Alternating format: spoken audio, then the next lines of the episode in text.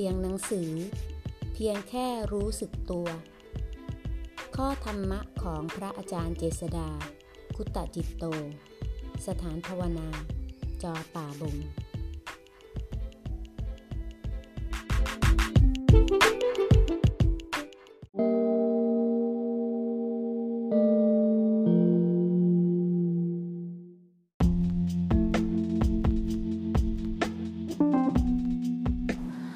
หน้า 84 เราเองตั้งแต่เริ่มภาวนามา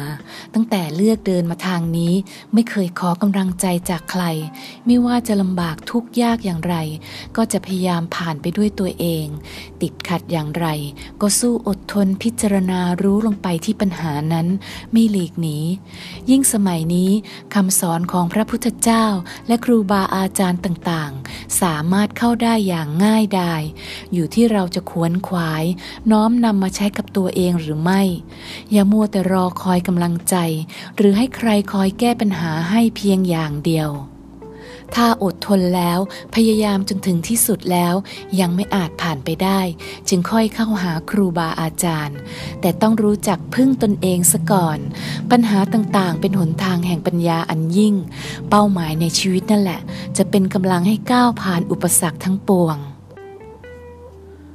กาแฟสักแก้ว กับหนังสือสักเล่ม ก็พอรื่นรม อยู่ได้ท่ามกลางความวุ่นวาย รู้จักปลีกตัวเองออกมาจากความวุ่นบ้าง มันอยู่ที่เราจะกล้าก้าวออกมาหรือไม่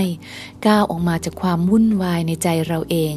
แล้วใช้ใจที่รื่นรมนั้น ดูความเปลี่ยนแปลงที่เกิดเพราะความวุ่นวายนั้น